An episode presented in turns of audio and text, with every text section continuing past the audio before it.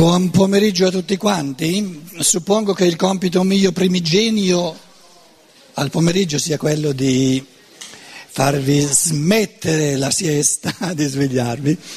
Allora pensavo di ehm, rendervi noto, molti di voi lo conosceranno forse, un fenomeno italiano, un certo professore teologo, Vito Mancuso che insegna teologia moderna al San Raffaele di Milano, suppongo sia in connessione con l'Università Cattolica di Milano, ha scritto un libro che si chiama L'anima e il suo destino. Chi ne ha sentito parlare? Eh beh, c'è un po' di gente. Al che una signora che era qui l'ha letto questo libro e gli è parso, lei è parso che ci fosse una certa, diciamo, affinità spirituale, forse un pochino lontana, ma insomma, con una certa filosofia della libertà di Rudolf Steiner. Luciana dice no, no, no.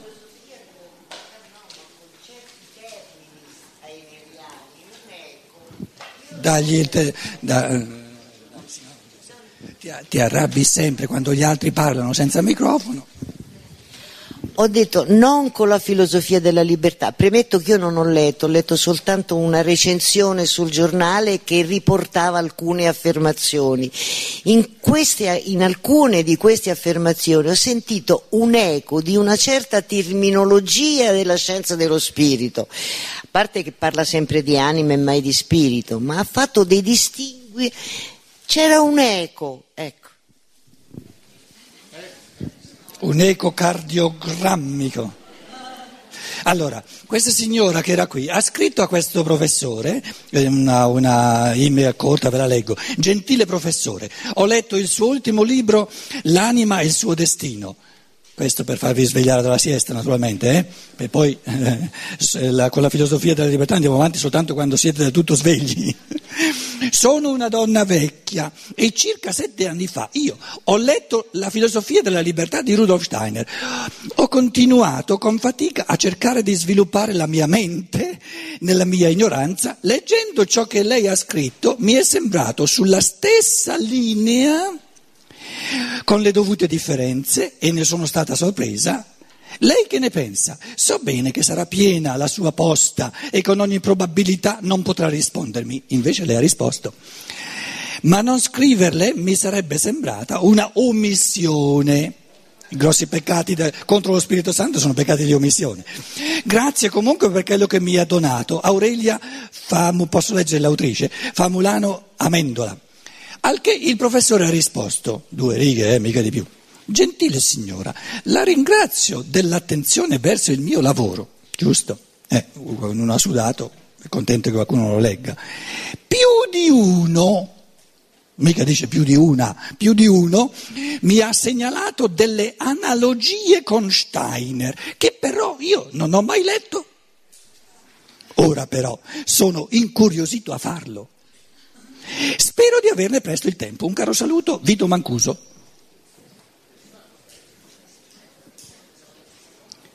Io ho pensato, se il tempo non lo trova in questa vita, diamogliene un'altra via, in modo che lo trovi almeno nella vita seguente.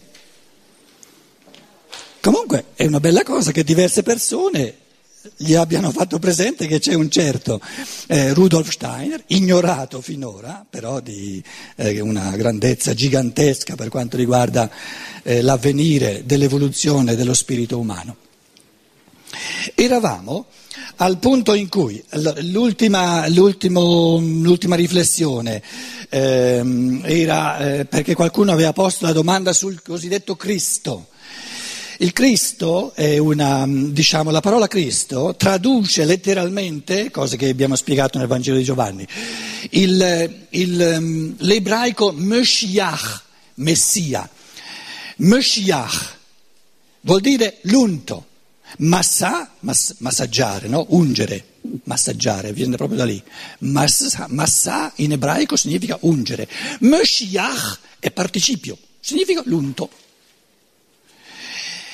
Chrizzo significa ungere in greco. Allora i greci hanno tradotto letteralmente dall'ebraico l'unto. Chrizzo, il crisma, no? Chrizzo.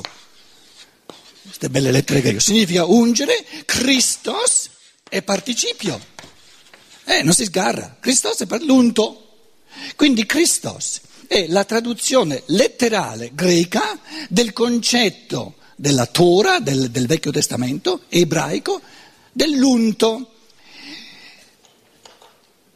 Che concetto è? Chi è l'unto? Chi è sto, sto non gli untori, eh? l'unto dei promessi sposi?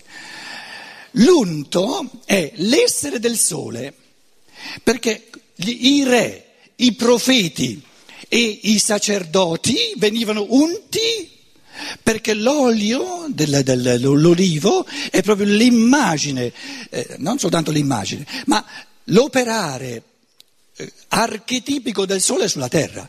Tant'è vero che anche il colore dell'olio è proprio colore oro del sole.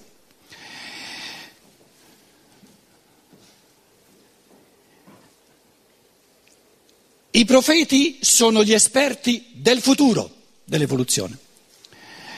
Il re è l'esperto del sociale nel presente. Il sacerdote custodisce in campo di dogma, di tradizione, il passato dell'umanità. Quindi nel sacerdote il passato, nel re il presente e nel profeta il futuro c'è il tutto dell'evoluzione umana e il tutto dell'evoluzione umana ha senso soltanto se è unto, cioè se si intride di forze solari. E perché l'essere solare è il tutto del passato, il tutto del futuro e il tutto del presente dell'evoluzione. Perché il tutto dell'evoluzione sta nel fatto di diventare, come spiriti umani, sempre più solari.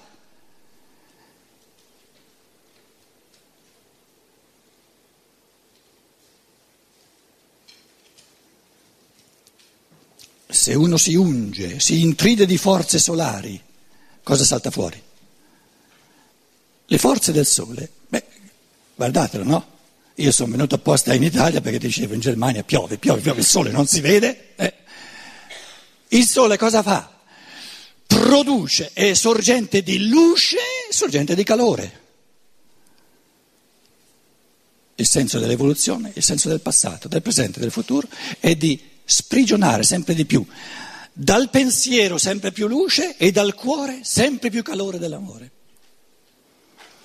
Quindi, quindi ogni sacerdote che ti sta a dire il senso del passato, ogni re che ti dice il senso del presente, dell'evoluzione presente, e ogni profeta che ti dice il senso del futuro, nella misura in cui venivano unti, sta a dire sei un vero sacerdote, un vero re e un vero profeta nella misura in cui ti intridi di forze solari e diventi tu stesso sempre di più sorgente di luce nella creatività del tuo pensiero e sorgente di calore nelle tue forze di amore. È una cosa bellissima, no? E la si capisce. Chi è l'unto archetipico? Il sole stesso, lo spirito del sole. Perciò è stato chiamato in ebraico Meshiach, l'unto del Padre cosmico. Il Padre cosmico l'ha unto, l'ha intriso di forze solari per dire porta nella terra, nell'umanità, tutti i cammini di pensiero, tutti i cammini di amore. Christos, l'unto, l'essere del sole che è unto e unge e chiama ogni essere umano, non soltanto i preti, non soltanto i re, eh, i Berlusconi per esempio, e non soltanto i profeti dell'Antico Testamento, no, no, no, no, no, no, no. Ogni essere umano diventa essere umano che si, che si rispetta nella misura in cui diventa lui sacerdote comprende e realizza il senso di tutto il passato, diventa lui re e regge le sorti dell'umanità nel presente e diventa profeta nel senso che anticipa in chiave di ideali, in chiave di progetti, tutto l'avvenire, tutto il divenire e l'evoluzione futura dello spirito umano.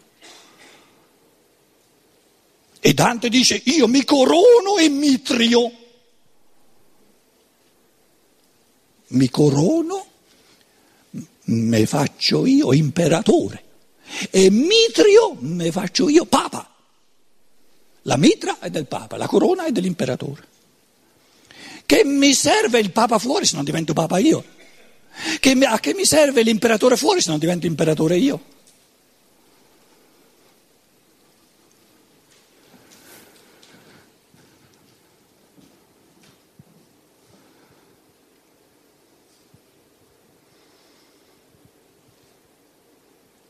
Quindi la parola Cristo significa l'unto. L'essere umano diventa umano nella misura in cui si intride di forze solari e diventa uno spirito del sole lui stesso, cioè, come dire, fa posto dentro di sé allo spirito del sole e diventa sorgente, perché lo, lo, il sole non si fa scaldare, il sole non si fa illuminare, origina luce, origina calore. Quindi la prospettiva dell'evoluzione umana non è farsi illuminare dalla, da una rivelazione che viene, da di fuori, è originare pensieri, originare luce. E l'evoluzione futura dell'amore non è quella di per grazia ricevuta, no, ma quella di originare dal di dentro, da questo Cristo o Logos interiorizzato, forze di amore. Quindi ogni cosa fatta per senso di dovere deve sparire. O è fatta per amore, perché la amo, o non ha nulla eh, da cercare in me. Quindi vedete che il dovere è propedeutico eh, e ha un senso soltanto se si propone già in partenza di sfociare nel, nell'elemento della libertà. Cosa significa libertà? Fare le cose per amore. Perché uno le vede belle, le vede le propulsive, le vede fa- e, e nel loro favorire l'evoluzione dell'umano.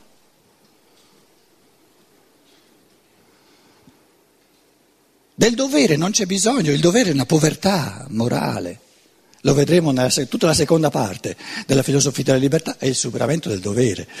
Così come la prima parte è il superamento della, della percezione e il ritornare, come dire, generare la realtà del cosmo a partire dal pensare, così la seconda parte è il superamento di ogni dovere, di ogni legge e l'agire dalla sorgiva della gioia, dell'amore che vuol favorire la propria evoluzione e l'evoluzione di ogni essere umano.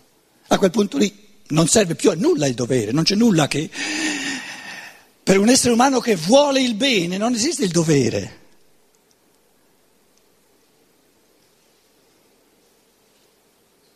Perché un bene che si fa per dovere è tre quarti male. Come fa a essere un bene morale se è fatto per dovere? A denti stretti.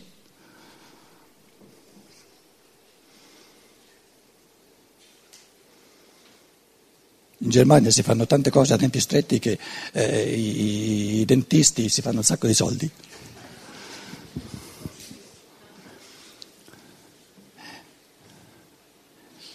I dentisti si fanno un sacco di soldi perché a forza di fare le cose a denti stretti si rovinano tutti i denti. L'avete capita la metafora, no?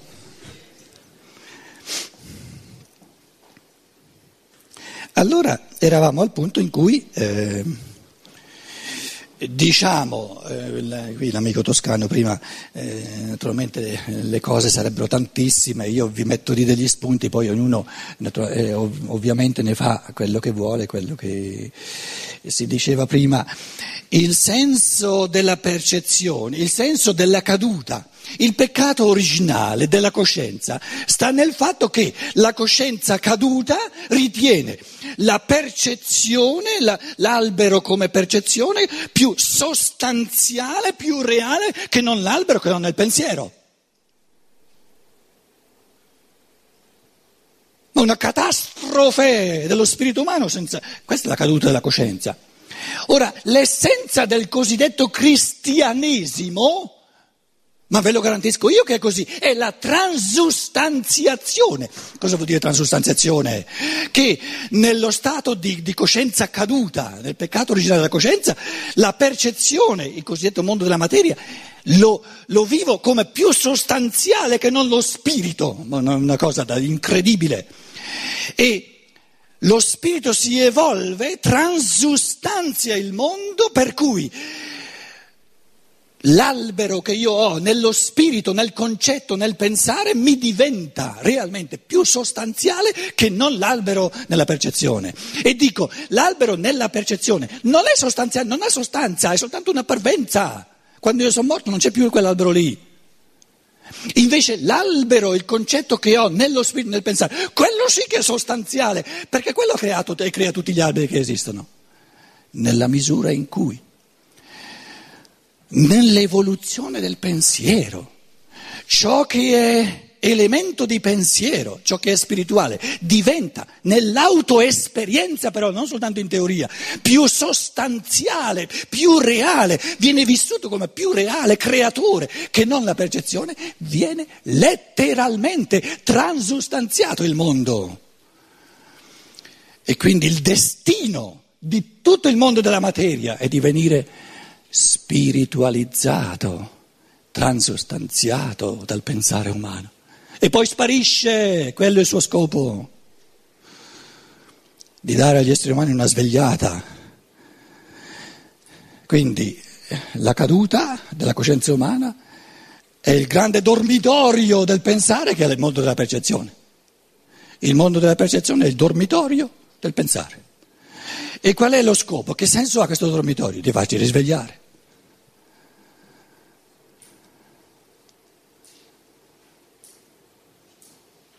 Dico cose cinesi o si capiscono? Sono fondamentali, io le dico un po', però per me è il senso della vita eh, non sono mica cose da poco.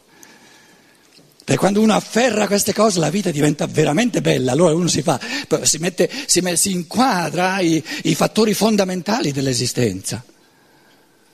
E anche il cristianesimo finora è stato, non è stato neanche capito, neanche, neanche incipientemente capito. Chiedete voi a un sacerdote normale di spiegarvi cos'è la transustanziazione. Vi farà di quegli imbambolamenti che non ci capite nulla.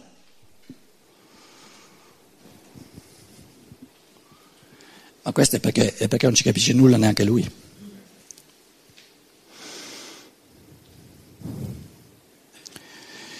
Paragrafo 13. Si tratta ora di cercare per mezzo della riflessione, ora che vi siete tutti ben svegliati, spero, eh, andiamo avanti col, con lo Steiner, non per farvi riaddormentare, eh. si tratta ora di cercare per mezzo della riflessione pensante quel, quale rapporto vi sia fra il contenuto dell'osservazione datoci per via immediata, di cui abbiamo sopra parlato, e il nostro soggetto cosciente. Data l'indeterminatezza del linguaggio corrente, mi sembra necessario intendermi col lettore, ognuno di noi, riguardo all'uso di una parola che adopererò spesso in seguito. Intende la parola percezione. Chiamerò gli oggetti immediati di sensazioni dei quali ho più, sopra, ho più sopra parlato percezioni, in quanto il soggetto cosciente ne prende conoscenza attraverso l'osservazione. Quindi percezione è tutto ciò di cui il soggetto prende coscienza attraverso l'osservazione. Con tale nome non indico dunque il processo dell'osservare, il processo dell'osservazione, ma l'oggetto dell'osservazione stessa. Quindi non intende per percezione il processo dell'osservare l'albero, intende l'albero che viene osservato, quindi l'oggetto, il contenuto della percezione. 15. Non scelgo il vocabolo sensazione perché esso ha in fisiologia un senso determinato che è più ristretto di quello del mio concetto di percezione. Ora vi farò una riflessione eh, più maggiormente in chiave di eh, linguaggio italiano, perché la cosa ca- calza anche in italiano, in tedesco magari un pochino più... Eh, con un tantino più di precisione, un sentimento in me stesso posso ben designarlo come percezione. Cos'è un sentimento? Qualcosa che percepisco in me, nella mia anima. Quindi è una percezione. Una rabbia, cos'è? Qualcosa che percepisco in me, una percezione. Però una percezione fatta non sul corpo, ma fatta sull'anima. Ma è una percezione tale quale, è qualcosa che osservo. Osservo in me, percepisco in me la rabbia, o gioia, o stanchezza, dolore, quello che sia.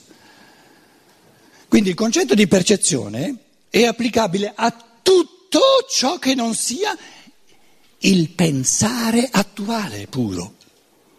Il già pensato cos'è? Una percezione?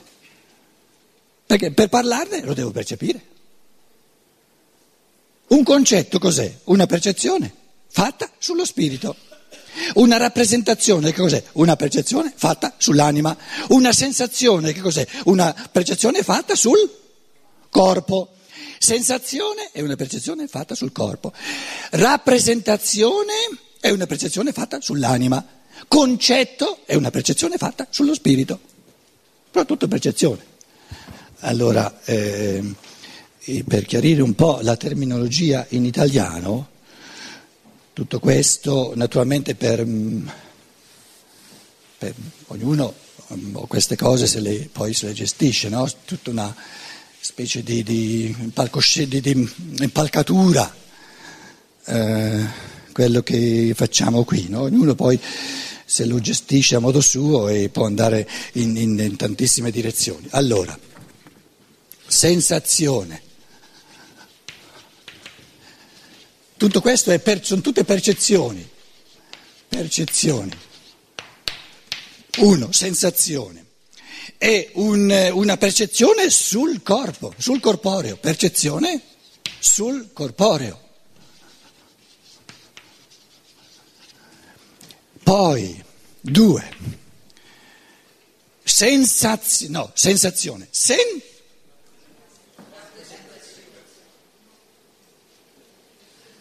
prima ancora di rappresentazione. Qual è la, diciamo, la, la percezione archetipica sull'animico? Il sentimento. Proprio perché sensazione, sentimento. Eh, vedete che nell'animico la, il linguaggio italiano non sgarra, è preciso, è ricco. Sentimento. Percezione, un sentimento, una percezione sull'animico. Va bene? Siamo d'accordo? E il concetto, tre, il concetto, lascio degli spazi perché poi gli spazi li riempio, eh? Capito? Eh, il, senti, il concetto è una percezione che faccio quando percepisco il mio spirito, l'operato del mio spirito. Percezione sul, sullo, spiritu, sullo spirito, nello spirituale. Va bene? Cosa ci mettiamo tra corpo e anima, sensazione e sentimento? La rappresentazione. Perché la rappresentazione, la rappresentazione può sorgere nell'anima solo in base alla percezione corporea.